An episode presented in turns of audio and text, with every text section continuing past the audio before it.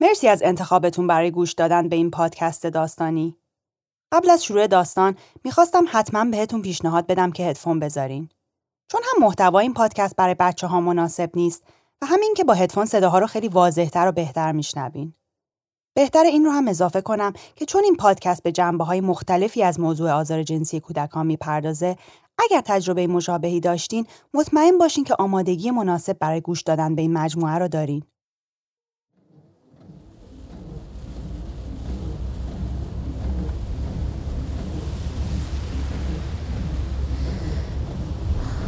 چیزی بگیرم بخوری؟ هیچی میشه خونه نری؟ عطا بالا پیش داییه کسی خونه نیست یه چیزی می‌گیرم بخور زف نکنی از دستم عصبانی؟ نه عزیز دلم من نمی‌خواستم تو اذیت بشی می‌دونم عزیزم فکرشو نکن حالا چی میشه؟ فکرشو نکن الان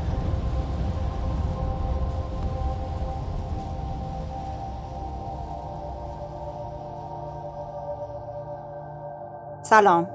زها هستم با داستانی از مجموعه هزینه رازداری. مجموعه داستانی در مورد رازهای مگو. رازهایی که با وجود اینکه کسی بهت نگفته که راز هستن نمی‌تونی بازگوشون کنی. انگار که با بازگو نکردنشون می‌تونی انکار کنی که اصلا اتفاق افتادن. این داستان حق به جانب قسمت دوم.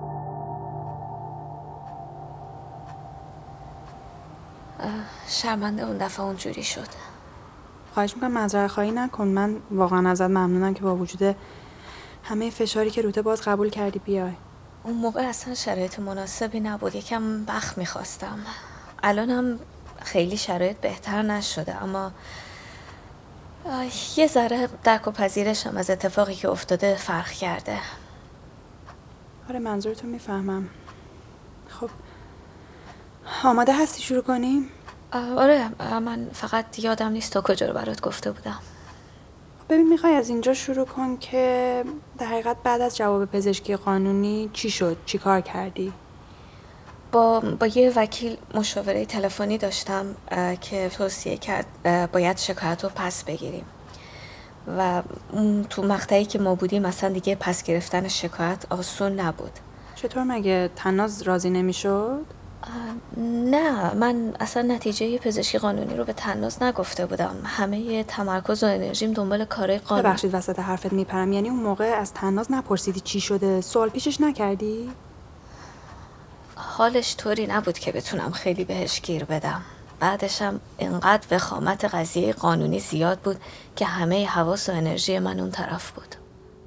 پس گرفتن شکایت یا همون اخذ رضایت از شاکی به لحاظ اون سازشی که بین طرفین اتفاق میافته حائز اهمیت هست.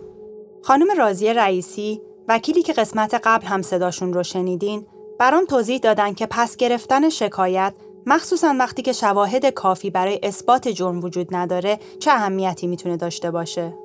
چنانچه شاکی نتونه جرم رو اثبات بکنه و متهم از طرف دادگاه رأی براعت یا قرار من تعقیب بگیره بعد از قطعی شدن این رأی و قرار می‌تونه علیه شاکی طرح دعوای اعاده حیثیت بکنه.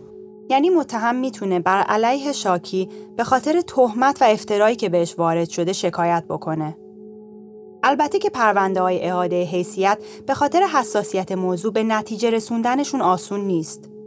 ولی جدای از این یک بار روانی و احساسی سنگینی رو برای شاکی به وجود میارن که باید در کنار مشکلاتی که درگیرشون هست با اونها هم کنار بیاد.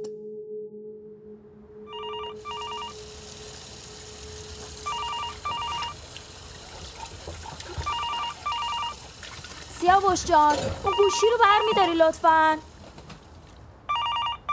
ای بابا بازم مادر این دختره است. عجب روی داره ها. ولکن نیست. تو هم با این کارات سیاه حالا وایس وایس ببینیم چی میگه وایس ببینیم چی میگه. سلام آقای سلطانی. من نمی‌خواستم پیام بذارم ولی متاسفانه جواب تماسای من رو نمیدین. من خیلی به موضوع فکر کردم. به صلاح دخترمه که شکایت رو پس بگیریم.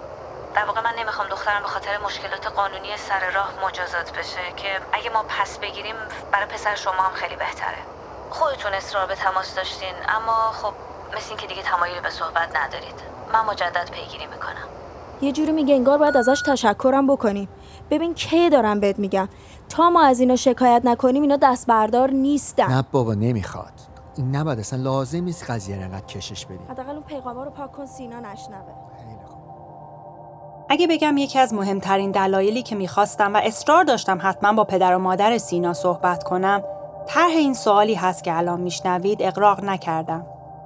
خیلی به این فکر نکرده بودم که دقیقا منتظر چه جوابی هستم اما باید حتما میپرسیدم. نمی‌دونم مجد جون. اگه ما دیر کردیم شما لطفا شامتون رو بخورین آره. آره. قربونت برم. مرسی. خدافظ خیلی دیرتون شد. ببخشید واقعا دیگه این سوال آخره. میشه بگین چرا هیچ وقت جواب تلفن مادر تنازو ندادین؟ والا چی بگم؟ واقعا نمی‌دونم این خانم با خودشون چی فکر می‌کنن. حالا که ثابت شده تجاوز نبوده. دیگه ایشون اما چی می‌خوان زندگی ما رو چند روز سیاه کردن به خاطر اون تهمتی که به پسر من زدن. اون وقت تازه طلبکارم هستن. ای بابا. خب درسته که پزشک قانونی تجاوز رو رد کرده. اما خب بالاخره خود سینا مثلا اون روز اعتراف کرده که تناز اونجا خب بوده خودشون شکایتشون رو پس گرفتن. کی جلوشون رو گرفته بود؟ اگه می‌تونن چیزی رو ثابت کنن خب برن. شما که بالاخره خب مطلع هستین که اثبات اینجور موارد خیلی سخته. نه والا ما اصلا تا حالا کارمون به این جور جاها نکشیده بود. بذارین سوالمو یه جور دیگه مطرح کنم. اصلا کاری به تناز و مادرش نداشته باشین. برای شما به عنوان پدر و مادر سینا مهم نیست که بدونین که پسرتون اشتباهی کرده یا نه. نمی‌خواین درباره اون روز پیگیری کنین ازش سوال کنین. آخه چی رو پیگیری کنم؟ من که می‌دونم پسرم سینا هیچ کاری نکرده. اگر درست یادم باشه اول صحبتمون گفتین که خب بالاخره سینا جوونه شاید اشتباهی کرده الان وقت میگین کاری نکرده. اون فرق می‌کرد. تو رو خدا قضیه رو نپیچونی خواهش می‌کنم. دقیقا منم می‌خوام که ببینم توی فکر شما چیه. ببینین همون اون موقع گفتین که سینا جوونه. گفتین مردم به خاطر پول هزار تا کار انجام میدن. یعنی یه چیزی بالاخره تو فکرتون داشت میگذشت دیگه. ولی الان حاضر نیستین اصلا به این قضیه فکر کنین که شاید سینا در مورد تناز مرتکب اشتباهی شده. اصلا اونجا حاضر نیستین برین. من نمی‌دونم منظورتون از این صحبت چیه و اصلا چرا ما باید پاسخگو باشیم؟ سوالام که ظاهرا تمومی نداره. پاشو دیگه سیاوش جان. بله بله. دیگه ما باید بریم. من واقعا قصد ناراحت کردنتون رو نداشتم. حالا امیدوارم بتونم وقتتون رو مجدد بگیرم. بله بله. حالا صحبت می‌کنیم. دیگه فکر کنم حداقل الان ترافیک کمتر شده. شما که انقدر علاقمندی کاری برای مردم بکنی راجع به مسائل مهمتر پیگیری کن. مثل همین ترافیک. ببین چقدر زندگی مردم رو سخت کرده. اینا رو برو پیگیری کن. با پس گرفتن شکایت راه برای پی بردن به اینکه اون روز دقیقاً بین تناز و سینا چه اتفاقی افتاده به کل بسته میشه. متاسفانه مواردی از این قبیل در جا به جای دنیا کم نیستن. اثبات آزار جنسی و تجاوز کار آسونی نیست و مقوله قانون در خیلی از جاهای دنیا هنوز راه حل مناسبی برای اثبات اینجور موارد نداره.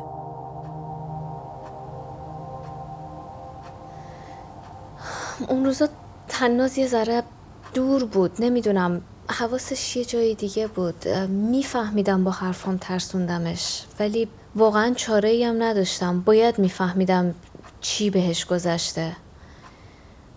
اما هرچی بیشتر باهاش حرف می‌زدم نمی‌دونم انگار دورتر می‌شد. اینه یه ماهی که از آب بیفته بیرون. می‌خوای نجاتش بدی اما هی از دستت لیست می‌خوره.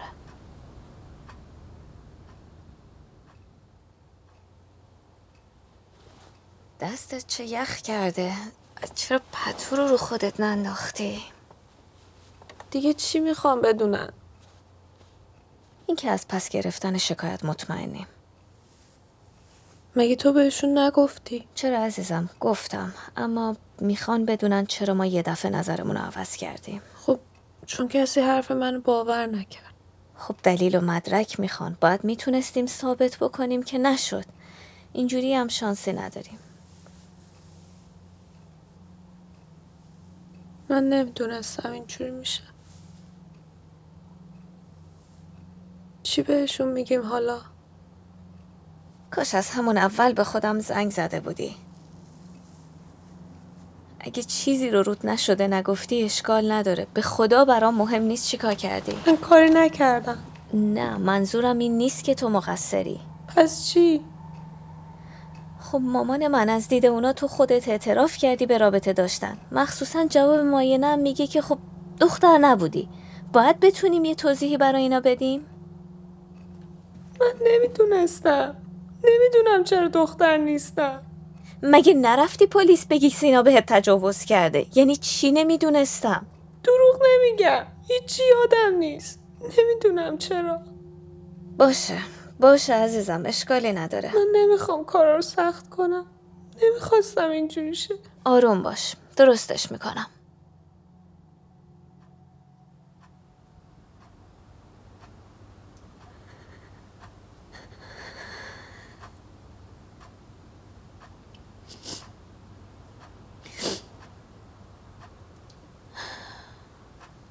اون شب هیچی نگفت.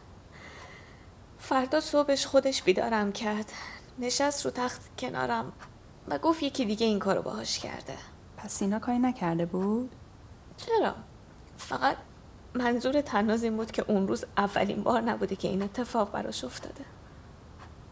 ببخشید من عجله کردم نذاشتم حرف تموم شه. خواهش می‌کنم خواهش می‌کنم ادامه بده. می‌خواستم بگم اینقدر پس گرفتن شکایت فکرم رو مشغول کرده بود که اصلا نفهمیدم دخترم چه حال خرابی داره. و این حال خرابش هیچ ربطی به رابطه با دوست پسر اون حرفا نداره. شایدم چون فکر کردن به هر چیز دیگه برام غیر ممکن بود. نمی‌دونم. خیلی فشار روم بود. هنوزم هست. می‌دونم که به جای خیلی سختی رسیدیم اما لطفا ادامه بده. میشه خواهش کنم چند دقیقه دستگاه ضبط خاموش کنی؟ باشه حتما. می‌دونم اولین سوالی که دلتون می‌خواد جوابشو بشنوین اینه که پس بالاخره چه اتفاقی برای تناز افتاده؟ جواب سوالتون رو میدم. اما قبلش این رو هم بگم که شنیدن این جواب بیشتر از اون که کنجکاویتون رو رفع کنه ماجرا رو پیچیده تر هم می‌کنه. نمی‌دونم نمی‌دونم کدوم بدتره. این که دختر خودم درد به این بزرگی رو این همه سال تنهایی تحمل کرد. یا اینکه تنها برادرم. شهرزاد با سختی به من گفت که تناز از حدود سن هشت سالگی توسط تنها داییش یعنی برادر شهرزاد مورد آزار و اذیت جنسی قرار گرفته. و آزار تا زمانی که تناز انقدر بزرگ شده که تونسته از تنها موندن با داییش فرار کنه ادامه داشته. یعنی تقریبا تا وقتی که تناز حدود دوازده ساله بوده. تو اون چند سال به خاطر اختلافات شدید شهرزاد و شوهرش تناز و برادرش بیشتر وقتشون رو خونه داییشون میگذروندن. اونچه از شهرزاد درباره گذشته تناز شنیدم و اتفاقات اخیر رو بارها با خودم مرور کردم. واقعا چطور شهرزاد زودتر از کارهای برادرش باخبر نشده؟ بین تناز و سینا چه اتفاقی افتاده که باعث شده تناز بعد از این همه وقت سکوتش رو بشکنه؟ چرا تناز اصلا از پلیس کمک خواسته و هزاران سوال دیگه؟ سعی کردم از خود شهرزاد این سوالا رو بپرسم اما اونم برای خیلی از این سوالا جوابی نداشت. این بود که از دو دوست خواستم که با توجه به تجربه حرفه ایشون و تا اونجایی که امکانش هست ماجرا رو برام باز کنن. قبل اینکه در مورد اتفاق بین سینا و تناز صحبت کنیم درباره رابطه بین تناز و مادرش با توجه به اتفاقی که افتاده حرف بزنیم دکتر شبنم نوه سرا روانپزشک، روان درمانگر و دانشیار دانشگاه علوم پزشکی ایران هستند که فعالیت‌های پژوهشی و آموزشی در حیطه روان درمانی دارند. و همچنین در بیمارستان روانپزشکی ایران هم مشغول خدمات آموزشی و درمانی هستند. این سوال می‌تونه تو ذهن آدم ایجاد بشه که خب با توجه به اینکه شهرزاد از نگاه خودش یه رابطه خیلی نزدیکی با تناز داشته چطور ممکنه که یه اتفاق به این مهمی رو توجه نکرده باشه یا ندیده باشه شاید یکی از چیزهایی که در مرحله اول به ذهن آدم می‌رسه اینه که مادری که بیشترین رابطه عاطفی و هیجانی رو با بچهش داره اگه حتی به یه شکل ناخداگاه حس کنه که ممکنه یه جوری سهیم باشه تو این اتفاق. طبیعتا اولین واکنش که میاد سراغش انکار اون نشونه هاییه که تو بچهش می‌بینه. اصلا تصور یه همچین تجربه برای یه مادر یا یه پدر البته اگه خوشون متجاوز نباشن انقدر دور از ذهنه که اصلا حاضر نیستن بهش فکر کنن. خانم شهرزاد هاشمی کارشناس ارشد خانواده درمانی و درمانگر تحلیلی هستند که در حال حاضر در تهران فعالیت می‌کنن. حتی وقتی هم که والدین با یه همچین موضوعی روبرو میشن یه مدلی خودشون رو قانع می‌کنن که پرداختن و فاش کردن یه چنین اتفاقی پیامداش خیلی بیشتر و بدتر از پنهان کردنشه و یه جوری پیش خودشون فکر می‌کنن حرف نزدن راجع بهش اتفاق و یه مدل جادویی بی اثر یه ناپدید می‌کنه یه مدلی که خب بهش فکر نمی‌کنیم و حرف نمی‌زنیم انگار نبوده و هیچ وقت هم نیست. با وجود اینکه می‌تونم یک سری از احساساتی رو که احتمالاً باعث سکوت تناس شده مثل حس ترس از داییش و یا احساس شرم و گناهی که از وجود این رابطه داشته اسم ببرم ولی باز هم درک اینکه چه چیزی تو ذهن تناز میگذشته برام خیلی سخته. خب اگه بخوایم به دلایل سکوت تناز یه نگاهی بکنیم شاید اون چیزایی که بیشتر دیده میشه حس ترس، شرم و گناه باشه. چون فردی که این خشونت رو رو تناس پیاده می‌کنه یه رابطه تنگاتنگ خونوادگی عاطفی و حتی مالی با کل خونواده داره. و این مسئله رو بر بچه خیلی پیچیده تر می‌کنه و یه جوری پیش خودش فکر می‌کنه که اگه این واقعیت رو بخواد راجبش حرف بزنه به زبون بیاره و یه جوری بخواد علنی کنه شاید حتی از سکوت عواقب بیشتری براش داشته باشه. اما اگه سکوت کنه و بپذیره این خشونت رو ممکنه که یواش یواش این امیدواری رو بتونه به خودش بده که این اتفاق دیگه تکرار نمیشه. یا اون آدم یه تغییری می‌کنه یا ممکنه افراد دیگه فامیل مثل مادر یا کس دیگه خودشون متوجه بشن. بدون اینکه این بچه بخواد خودش فعالانه این راز رو فاش کنه. و بیشترین چیزی که خب فراتر از حتی اون خشونت بچه رو اذیت می‌کنه اینه که چطور مادر و نزدیکترین فرد نتونسته ببینه و اونا رو مراقبت کنه و محافظت کنه. شایدم اصلا به خاطر همینه که تناز بعد از تجربه که با سینا داره از پلیس کمک می‌خواد. چون علاوه بر اون خشمی که نسبت به مادرش داره امنیت کافی رو هم احساس نکرده. احتمالا از تجربه قبلی این تو ذهنش شکل گرفته که بزرگترین من قدرت مراقبت از منو ندارن. علاوه بر اون وقتی هم که کار پلیس می‌کشه دیگه ما می‌دونیم راه برگشتی وجود نداره. راه انکار رو میبنده. در واقع من فکر کنم تناس چه آگاهانه چه ناخداگاه یه مدلی از تجربه که با سینا داشت به عنوان یه فریاد کمک خواهی استفاده کرد. وقتی از شهرزاد خواستم با من در مورد این اتفاق صحبت کنه برام فقط یه شرط گذاشت. اون اینکه ازش در مورد تصمیماتی که گرفته هیچ سوالی نپرسم. منم به خواستش احترام گذاشتم. ولی با خودم که فکر می‌کنم نمی‌تونم حتی تصور این رو بکنم که یک مادر تو این شرایط واقعا چی کار می‌تونه بکنه. پیدا کردن راه حل اصولا مقوله سختیه چون با توجه به شرایط هر خانواده این خود افراد هستن که بهترین راه حل رو برای خودشون پیدا می‌کنن و بهش می‌رسن. درسته و سکوت طبیعتا بهترین راه حلمون نخواهد بود. و اگر که این سکوت به وسیله یه نفر سوم حرفه‌ای که همون درمانگر هستش و در موقعیت اقتدار قرار داره شکسته بشه هم روال درمان خیلی درست در طی میشه و هم احتمال از هم پاشیدگی و بروز اون هیجانات و حسای منفی تو خانواده خیلی کمتره. و از طرف دیگه خب راهکار قانونی که شهرزاد و تناز درگیرش هستن یه مقوله متفاوتی از مسیر درمانه که شاید توی پروسه درمان و طی این فرایند همه با همدیگه به این نتیجه برسن که خیلی خوبه که قانونم درگیر شه. من به عنوان یک وکیل که همواره به دنبال اجرای عدالت هستم حق خواهی رو حق مسلمه. تمام کسانی می‌دونم که آزار دیدن. وقتی حق خواهی رواج پیدا کنه. حتی اگر متعرض به دلایل قانونی که وجود داره به سزای عملش نرسه اما این جامعه یاد می‌گیره که عکس عمل نشون بده. در نتیجه افراد کمتر به فکر ارتکاب چنین اعمالی میافتند. عدالت خواهی بیشتر از مجازات می‌تونه بازدارنده باشه. اما دلایل عمده وجود داره که در چنین کیس هایی عمدتا شکایتی مطرح نمیشه. حتی درصد بالایی از آزارهای جنسی گزارش داده نمیشه. یکی از این دلایل اصطلاحا مسلحت اندیشی فرد یا خانواده هست به لحاظ برچسب‌های اجتماعی و عواقب روانی که داره. مشکل دیگه هم که وجود داره اینه که حتی تو بحث روانکاوی که خیلی پیشگامه توی پرداختن به این داستانا با وجود اینکه راجع به امیال اودیپال بچه نسبت به والدین خیلی حرف زده شده و اصلا اودیپا همه این مدلی می‌شناسن راجع وجود یه همچین امیالی توی بزرگسالان نسبت به بچه ها کمتر بحث شده. احتمالا چون خیلی سخته ناپسندیده است زشته. انگار یه مدلی به جای فهمیدنش توی جامعه هم سعی داریم صداش رو خفه کنیم.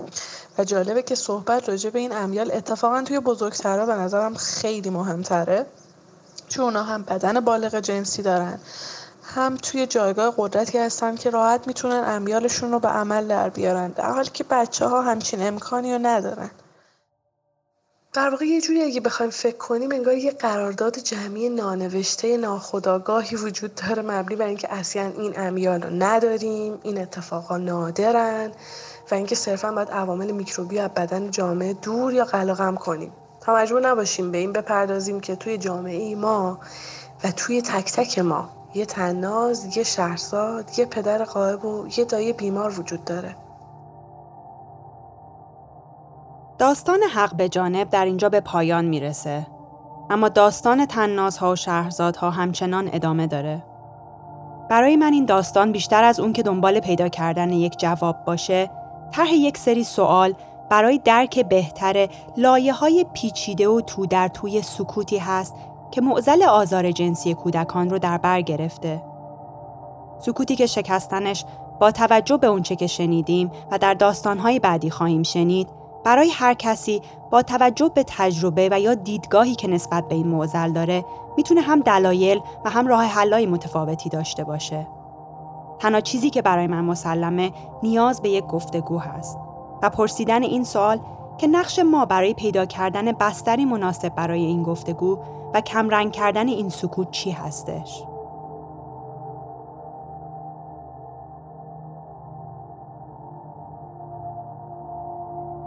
خوشحالم که تا آخر این قسمت من رو همراهی کردین. چهارشنبه دیگه با داستان جدیدی از پادکست هزینه رازداری منتظرتون هستم. از همکاری راب شیریگا، طراح و تدوینگر صدا، صدا پیشه ها پگاه نوریخواه، مسیح جدی، پانتیس عطایی و بیتا پومری و همچنین راضیه رئیسی وکیل پای یک دادگستری، دکتر شبنم نه سرا روانپزشک و شهرزاد هاشمی روان درمانگر در تهیه این داستان بی نهایت ممنونم. بدون کمک و اعتماد اونها تهیه این داستان امکان پذیر نبود. نویسنده، کارگردان و تهیه کننده این پادکستم خودم زها زکایی هستم.